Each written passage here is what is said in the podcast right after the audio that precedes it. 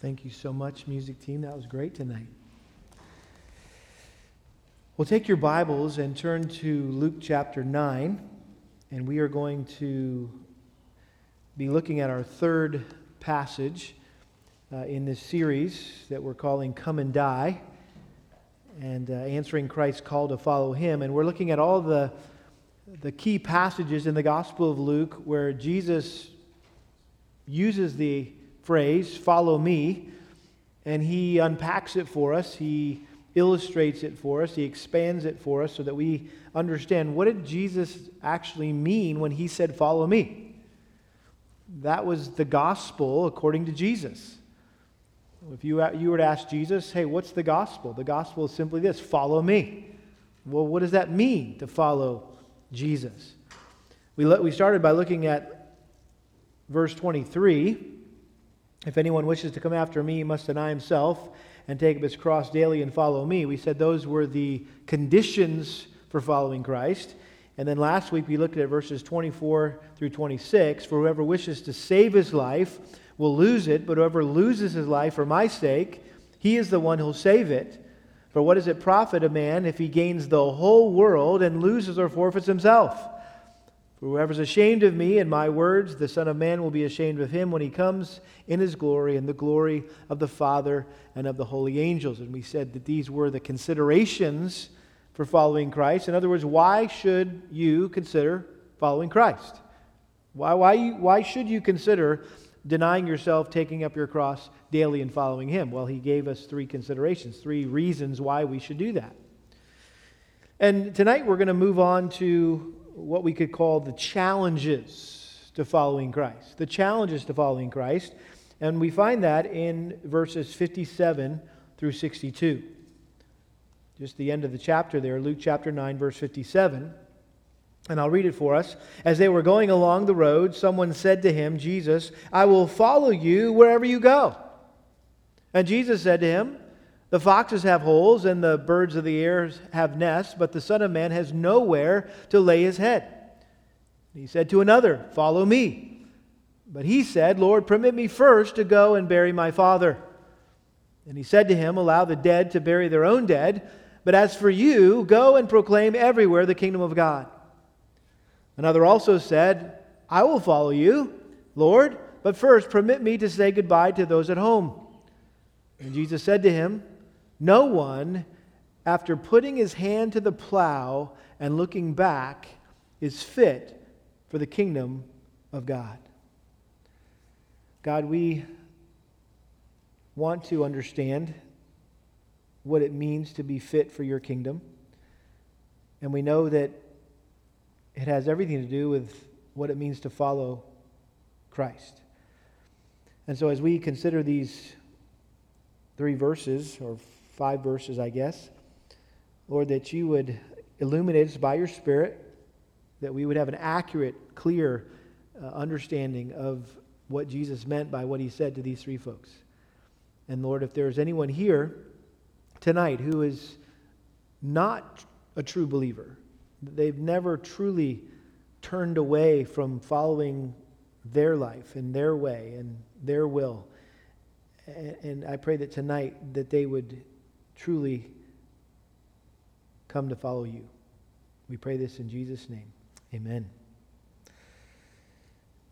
Well, Hernando Cortez was a Spanish conquistador who made his mark in history by conquering the Aztec Empire and claiming the land of Mexico for Spain. Cortez served under Governor Velasquez of Cuba and with the governor's permission, he organized an expedition to explore Mexico and capture its treasures. But just before he departed, the governor revoked Cortez's commission because he feared that Cortez would not recognize his authority once he landed in Mexico.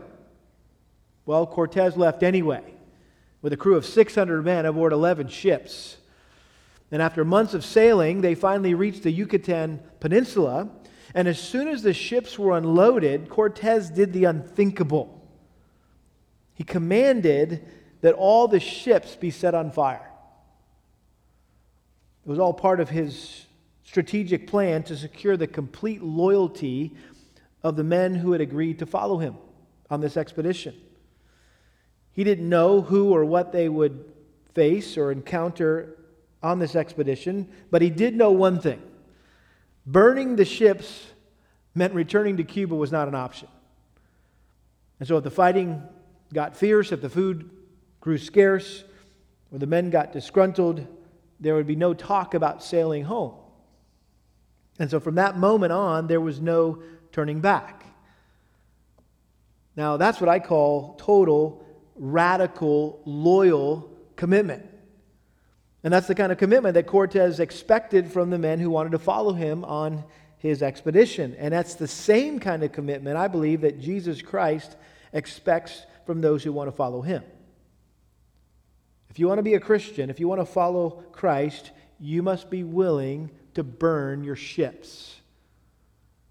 Now, that's an expression, a, a familiar phrase that we use from time to time to describe a situation where uh, a person has to make a decision which is impossible or at least very difficult to undo after the decision is made. And there's no decision in life that epitomizes this expression, burn your ships, than, than the decision to follow Christ. Because when Jesus invited people to follow him, he was insisting that they be totally, radically, loyally committed him for the rest of their lives. That's what the word follow meant to remain loyal to a master, to be persistent in obeying him, to pattern your life after him, to live like he lived, thinking what he thought, saying what he would say, doing what he would do. And that's the essence of the Christian life. It's a, it's a permanent, lifelong commitment to live like Jesus Christ without ever turning back to live the way we used to live before we met Him. And again, as we've been learning, unlike some preachers today who seem to make it so easy to become a Christian, Jesus made it hard. Jesus made it hard to become a Christian. And here we have a, another example of what we're calling his de invitations that were intended to challenge those people who weren't truly committed to him.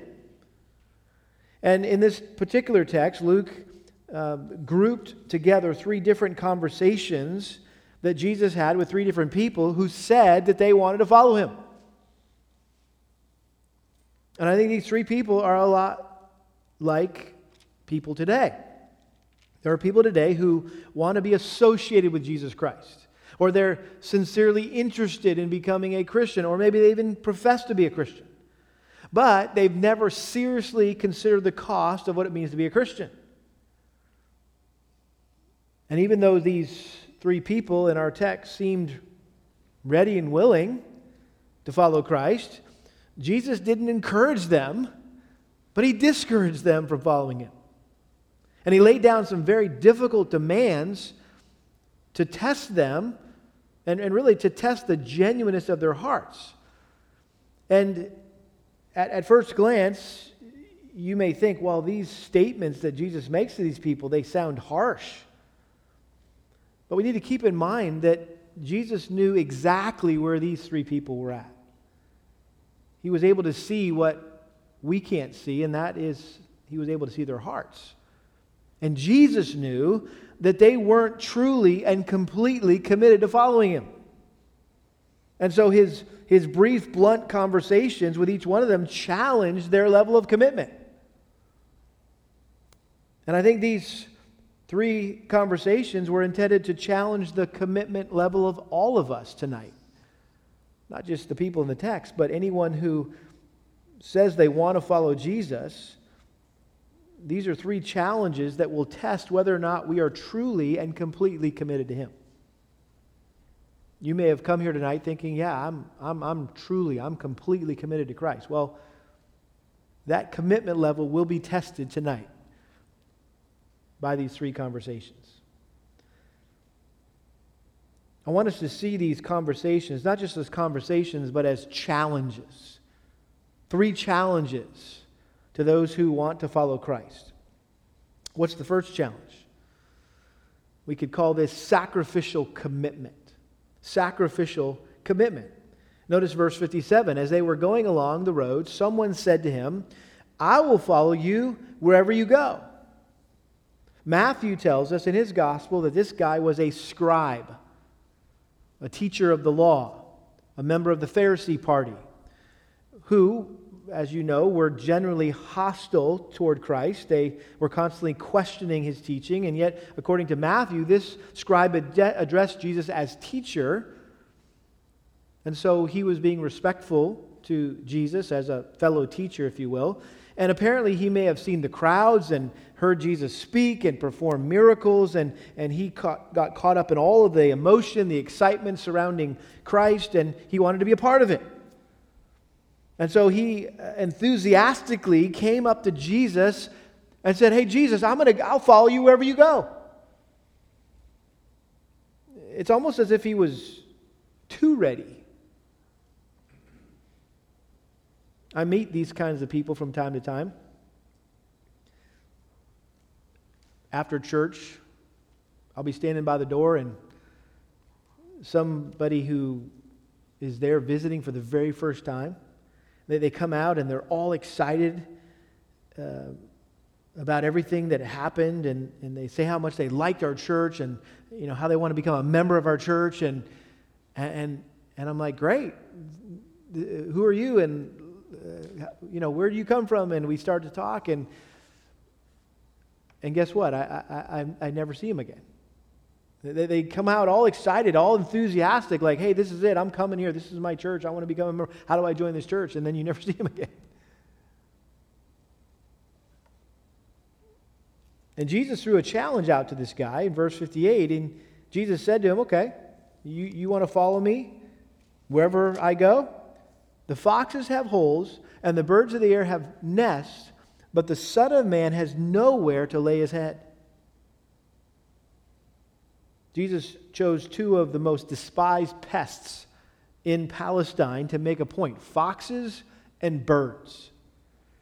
And he said, even these, these despicable little animals that are abhorred and uncared for, at least they have a place to live. They have holes, they have nests. But I don't have any place to rest my head. I don't have a home in which to live, and, and neither will you if you choose to follow me. As you know, Jesus never had a, a home during his earthly ministry. He was always uh, spending time in other people's homes. But obviously, Jesus knew that this guy hadn't considered the cost of following him wherever he went. And so Jesus was essentially saying, listen, before you make such a bold statement, okay, you need to understand what you're getting into. Following me requires great personal sacrifice. it's not a life of comfort and ease or fame or glory. You need to forget about your dreams and, and your plans of living in some grandiose, luxurious house and, and be ready to endure hardship and discomfort as a wandering stranger on this earth. I like how Kent Hughes describes what Jesus was saying here. He said in his commentary on Luke, he says, So what did Jesus mean by his strong assertion? That the foxes have bird, holes and the birds the air have nests, but the Son of Man has nowhere to lay his head. He meant that at times those who followed him would literally be homeless that they would undergo immense discomfort. But more, Jesus was saying that if you walk with him, you will sense that the world is not your home. There will be dissonance, discomfort, unease, and rejection. He was saying that to follow him, one must embrace a life of discomfort. And again, it may not be physical discomfort, it may be just relational discomfort. He went on, he said, No one who commits to following Christ lives a life of ease. No one. If your Christianity was not, has not brought discomfort to your life, something is wrong. A committed heart knows the discomfort of loving difficult people, the discomfort of giving until it hurts, the discomfort of putting oneself out for the ministry of Christ and His church, the discomfort of a life out of step with modern culture, the discomfort of being disliked, the occasional sense of having nowhere to lay your head, but Christ rewards far outvalue anything lost by following him.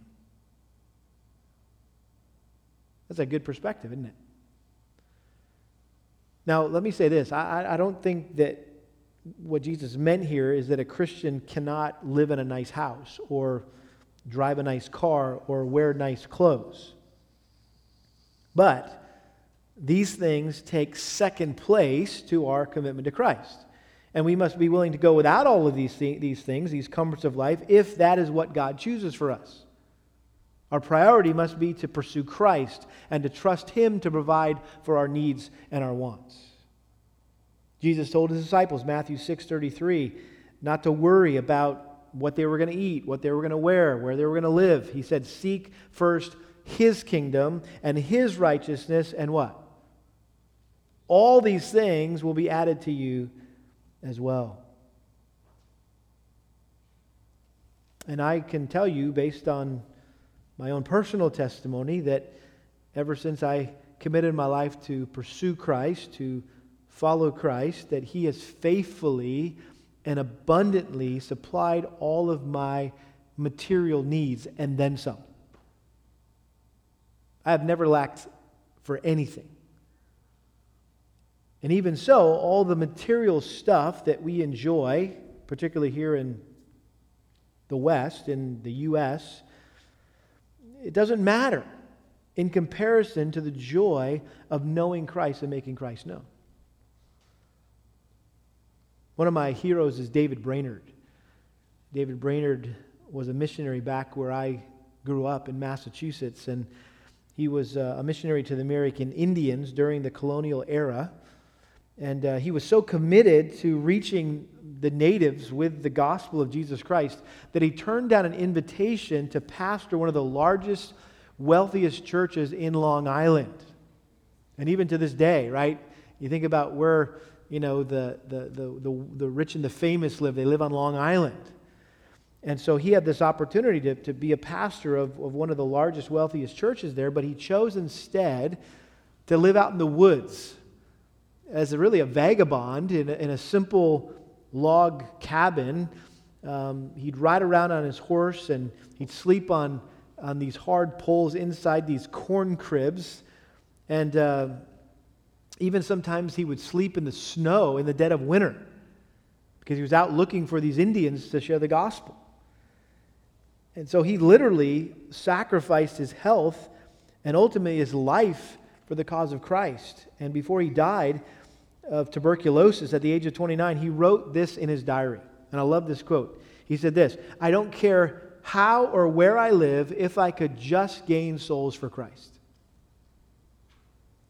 I don't care how or where I live if I could just gain souls for Christ. And so I think Brainerd really exemplified the kind of sacrificial commitment that Christ demanded of this guy in verse 58, and that he demands of all of us who claim to be his followers. And so the first challenge is to sacrificial commitment. Sacrificial commitment. The second challenge is what we could call preferential commitment. Preferential commitment. And this will become clear as we look at these next two verses. Verse 59 And he said to another, Follow me. But he said, Lord, permit me first to go bury, to go and bury my father. So the first guy comes up and says, Hey, Jesus, I'll follow you wherever you go. And in this case, Jesus invited a guy to commit his life to follow him. But the guy said, essentially, uh, okay, but let me first bury my dad. Now, this guy's dad may or may not have been dead yet. I know that might sound weird, right? Then why would he want to bury his dad, right, if he's not dead yet? Well, he could have been sick or aging. Because back in those days in the Middle East, um, it was the son's responsibility to stay home and take care of his father until he died and the inheritance was divided. So this guy may have been saying, hey, listen, I can't leave my dad right now. He's still alive, and I have responsibility to take care of, uh, of him and, and, and, and uh, you know, stay at home until uh, all, all, of, all of this is taken care of. So I, I have a responsibility to take care of at home. Or he could have been dead. Um, and the Jews considered giving people a proper burial more important than anything else. Took precedence over studying the law, serving in the temple, killing the Passover lamb. Uh, and so this guy may have been saying, Hey, Jesus, yeah, okay, great, but I, I can't leave until I bury my dad. That's, the, that's more important than anything else. And then notice how Jesus responds to this, verse 60. But he said to him, Allow the dead to bury their own dead, but as for you, go and proclaim everywhere the kingdom of God.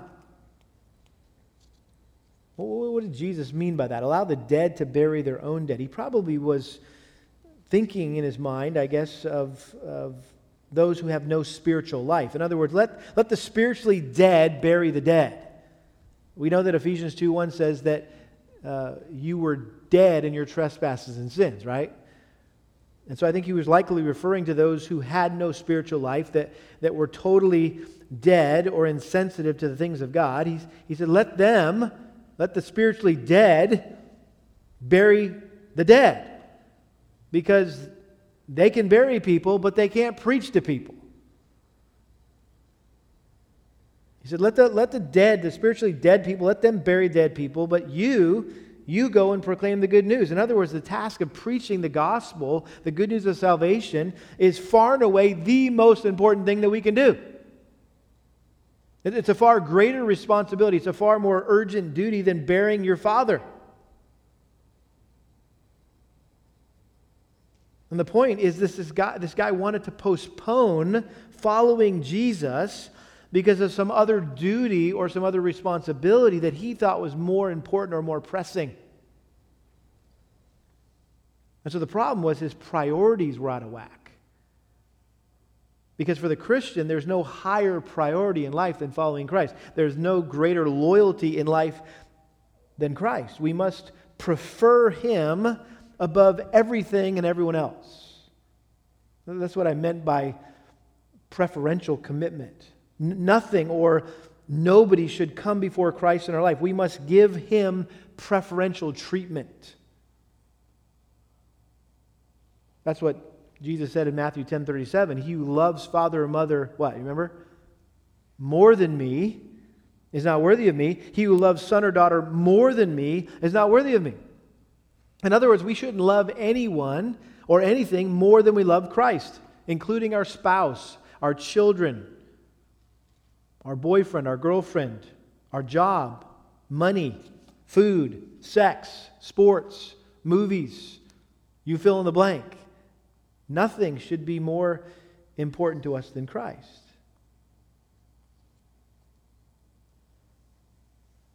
Now, again, let me say this. I, I don't think Jesus meant that we shouldn't go to our dad's funeral or, or that we shouldn't take care of our dads. He's simply saying that we need to realize that our relationship with Jesus Christ is more important than our relationship with our Father and everyone else for that matter. Our responsibility to Christ takes precedence over our responsibility to our family. I'll never forget a girl named Jessica.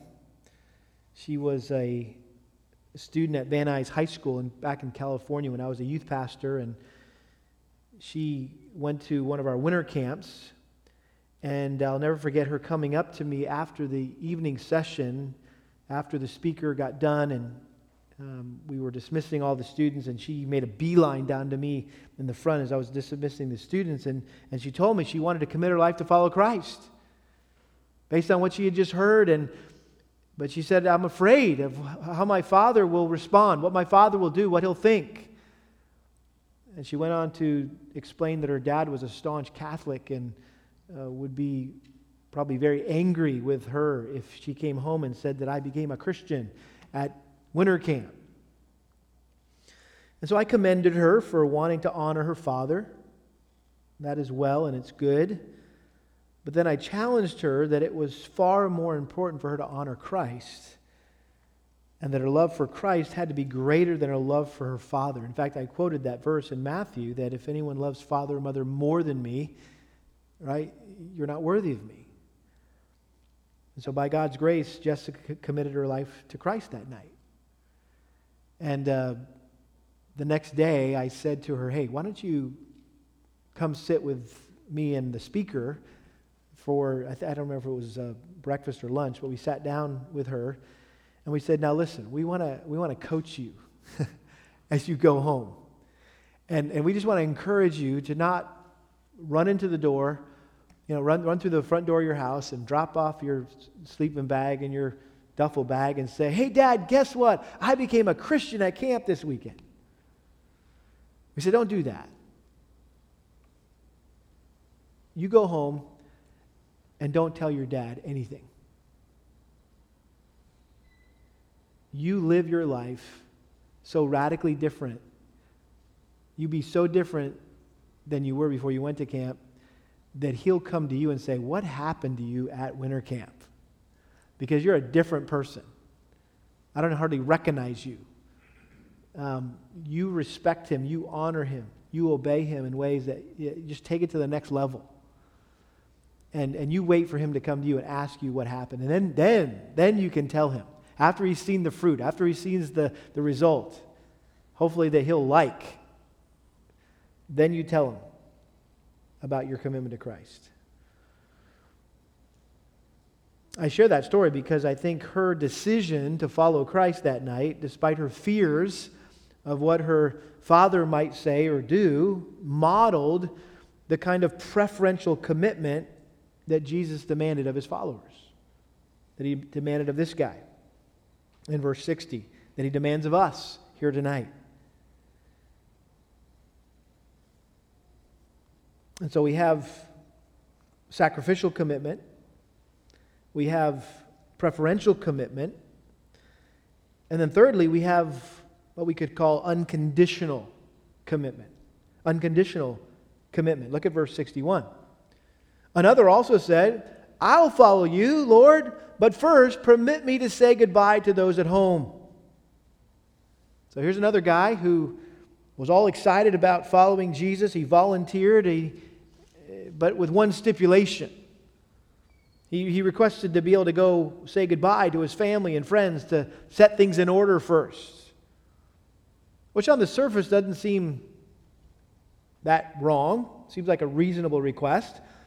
But it does reveal some reluctance that this guy had some reservations. His commitment was conditional. It's as if he were saying to Jesus, Hey, I'll, I'll come to you, I'll follow you on one condition. Well, notice what Jesus thinks of conditions. Verse 62 But Jesus said to him, No one, after putting his hand to the plow and looking back, is fit for the kingdom kingdom of God. So Jesus compared serving him or working in his kingdom to plowing a field. And you can't plow in a straight line if you keep looking back over your shoulder. That's a hard thing to do, right? You're going to be kind of, you know, going all over the field. And so, in essence, what Jesus told this guy was listen, if you're not going to be fully devoted, if, if you're not going to, if I'm not going to have your full attention, you're not going to be uh, devoted to this task of serving me and following me, then you know, stay out of my field. I don't want you messing up my field with a bunch of crooked furrows all over the place. You're, you're no use to me if you're double minded or half hearted. And so, if you want to follow me, you have to be single minded. You need to be wholehearted in your devotion and your commitment to me.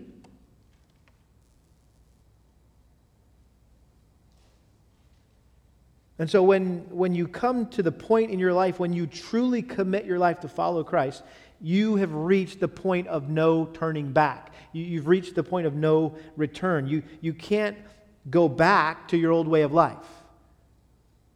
Thinking the way you used to think, and talking the way you used to talk, and doing what you used to do, and hanging out with the people that you used to hang out with, and going where you used to go, and longing for the things that you used to crave, and wondering what I might be missing out on what am, what am I missing? Looking in the rearview mirror, what am I missing out on now that I've committed my life to Christ?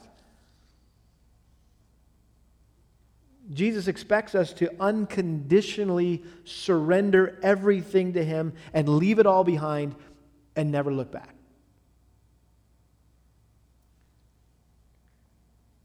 How many of you have read The Pilgrim's Progress? Okay? If you haven't yet, put it on your summer reading list, okay? Um, the most read book, second only to the Bible. Okay? Very important book to read as a believer.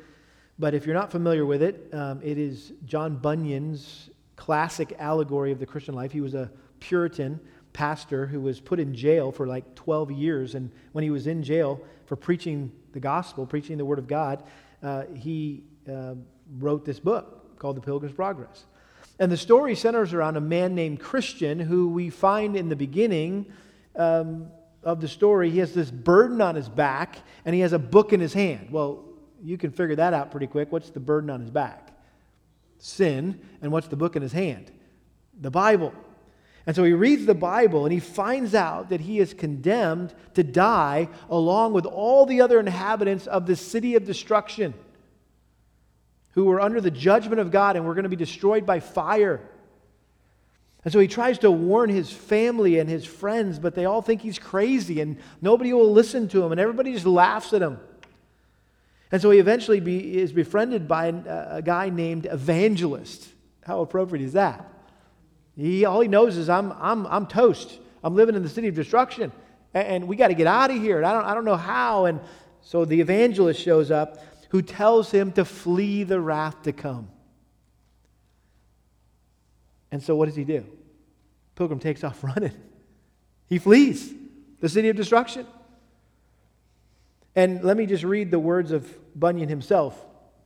I love this. He says, So I saw in my dream that the man began to run now he had not run far from his own door, but his wife and children, perceiving it, began to cry after him to return. But the man put his fingers in his ears and ran on, crying, Life, life, eternal life. And so he looked not behind him, but fled towards the middle of the plain. The neighbors also came out to see him run, and as he ran, some mocked, others threatened, some cried after him to return, and among those that did so, there were two that resolved to fetch him back by force. The name of one was Obstinate, the name of the other, Pliable. Now, by this time, the man was a good distance from them, but they were resolved to pursue him, which they did, and in a little time they overtook him. And then said, they said to the man, uh, or then, then he said to them, Neighbors, why have you come? They said, To persuade you to go back with us. But he said, That can by no means be, because you dwell in the city of destruction, the place where I also was born. I see it to be so, and by dying there, sooner or later, you will sink lower than the grave into a place that burns with fire and brimstone. Be content, good neighbors, and come along with me. Obstinate replied, What? And leave our friends and comforts behind us? Yes, said Christian, because all which you shall forsake is not worthy to be compared with a little of that which I'm seeking to enjoy. And if you will go along with me, you shall fare as I myself, for there where I go is enough to spare. Come away and prove my words. Obstinate said, What are the things that you seek? Since you leave all the world to find them? And Christian answered, I seek an inheritance incorruptible, undefiled, that fadeth not away, and it is laid up in heaven and safe there to be bestowed at the time appointed on them that diligently seek it. Read it so, if you will, in my book. Tush, said Obstinate, away with your book. Will you go back with us or not? And I love Christian's response. He says, No, not I, because I've laid my hand to the plow.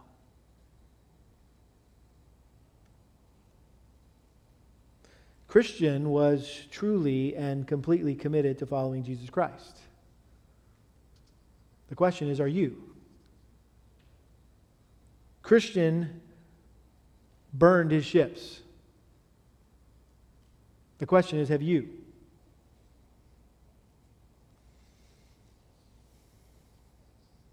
See, we all have a decision to make in life. The Bible says that all of us are by nature objects of God's wrath. We are those living in the city of destruction. We are sinners, and God hates our sin and must punish it by us being separated from Him forever in hell when we die. That's the bad news. The good news is that He loves us so much that He sent His Son, Jesus Christ, to die for us, to die in our place, to take the punishment that we deserve for our sin. And when Jesus was hanging there on the cross, God poured out all of His wrath against man's sin on His Son so that we could be forgiven and so we could live forever in heaven with Him. John 3:36 says he who believes in the son has eternal life. But he who does not obey the Son shall not see life, but the wrath of God abides on him. So, what's the decision? The decision that all of us need to make. We, we could be like obstinate, who was unwilling to leave his friends and his comforts behind him to follow Christ. Or we can be like Christian, who willingly gave up everything to follow Christ because he realized that all that he gave up didn't even begin to compare with even just a little of what he would gain.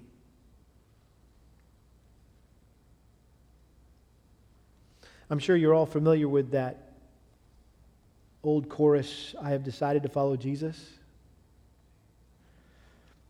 You may not know the story behind that song. I grew up singing that song. I have decided to follow Jesus, right? We, we, we grew up singing that song. Uh, but it wasn't until recently that I actually heard the story behind that song. And it's based on a true story of a Christian family who was persecuted for their faith in Christ. Um, they lived in India, northeast India. And so there was this man and his wife and children who were converted to Christ during the late 1800s through the efforts of a Welsh, Welsh missionary. And the village they lived in was deeply entrenched in Hinduism, as much of India still is to this day. And it was brutally ruled in those days by headhunters. And so the village leaders decided to make an example out of this man. And so they had he and his family arrested.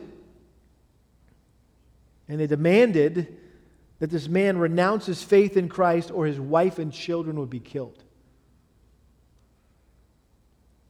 And his bold reply was this He said, I have decided to follow Jesus, and there's no turning back. And with that, his wife was killed right in front of him. Again, the man was told to recant his faith in Christ, or his kids would be killed next. And despite the threat to his beloved children, he said this Though none go with me, still I will follow. And after watching his kids be murdered, again, right in front of him, the man was given one more chance to reject Christ or be executed himself. And the last thing he said before he died was, The cross before me the world behind me. Well, as a result of this family's martyrdom, a revival broke out in that village. And those headhunters who had killed him ended up repenting and placing their faith in Christ. And so many others were converted to Christ as the gospel spread like wildfire throughout that entire region through the testimony of these, this faithful family. And and, and this astonishing story of this man's unwavering commitment to Christ spread as well. And a, a famous Indian evangelist heard of this story and he took his dying words and put them to music. And this song became one of the most, uh, well, one of the first Indian hymns. As Indians were coming to Christ, this was one of their first hymns. In fact, it's, a, it's still a beloved hymn in India to this day, sung in churches there and, and, of course, around the world. If you're not familiar with the words, it goes like this I have decided to follow Jesus. I've decided to follow Jesus. I've decided to follow Jesus. No turning back. No turning back. Though none go with me, still I will follow. Though none go with me, still I will follow. Though none go with me, still I will follow. No turning back. No turning back. And then the last verse the world behind me, the cross before me. The world behind me, the cross before me. The world behind me, the cross before me. No turning back. No turning back. It's exactly what Jesus said. No one after putting his hand to the plow and looking back, is fit for the kingdom of God. Let's pray. Let me just ask you a few questions as you have your head bowed before I close in prayer. What excuses are you making for not following Christ? Or maybe what is holding you back from being completely committed to Christ? Are you willing to rise to these three challenges to offer sacrificial, preferential, and unconditional commitment to Christ?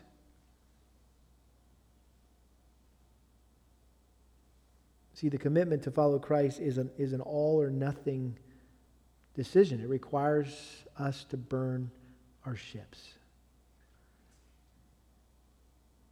Father, we're thankful for these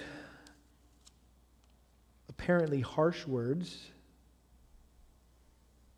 insensitive words, no wiggle room kind of words that Jesus spoke to these three individuals, but we rest assured in the fact that Jesus knew their hearts and what might seem like innocent requests or